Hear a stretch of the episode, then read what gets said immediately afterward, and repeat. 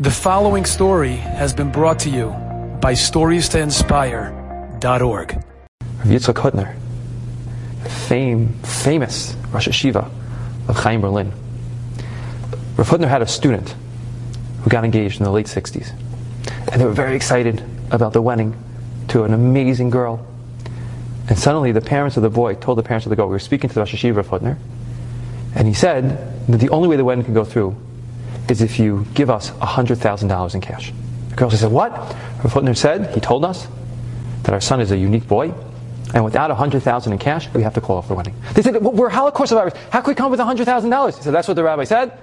We don't know that is. Speak to the rabbi. And the rabbis reached out to Rav Hutner, and the great rabbis of the generation reached out to him, and the shul rabbis reached out to him. Everyone's like, How can you say Rav Hutner says, 100000 Nothing to discuss. And they, they couldn't believe it. They said, How could you do this to a beautiful girl?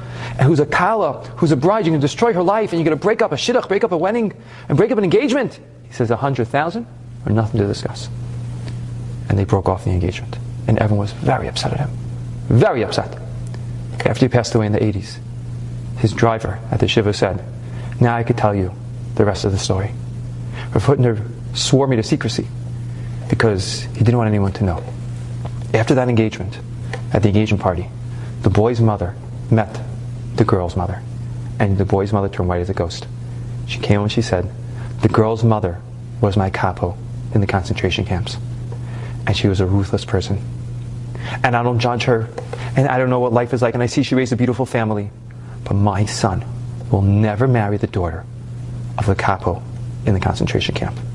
That was mine, who affected me so much. And they went to her Hutner. And Hutner said, But you'll destroy the family. The family's so good.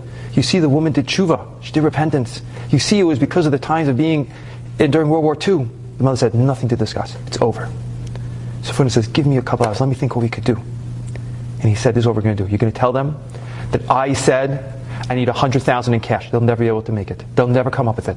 It'll break off the engagement. You'll save the girl. You'll save all the siblings. If word gets out that this woman was a capo, it's going to hurt the whole family. Just blame it on me. And that's what they did.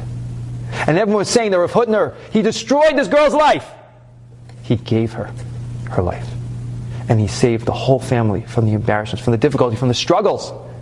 And he took the brunt of it for the rest of his life to save and not to embarrass another Jew. Enjoyed this story? Come again. Bring a friend. Stories to inspire.org.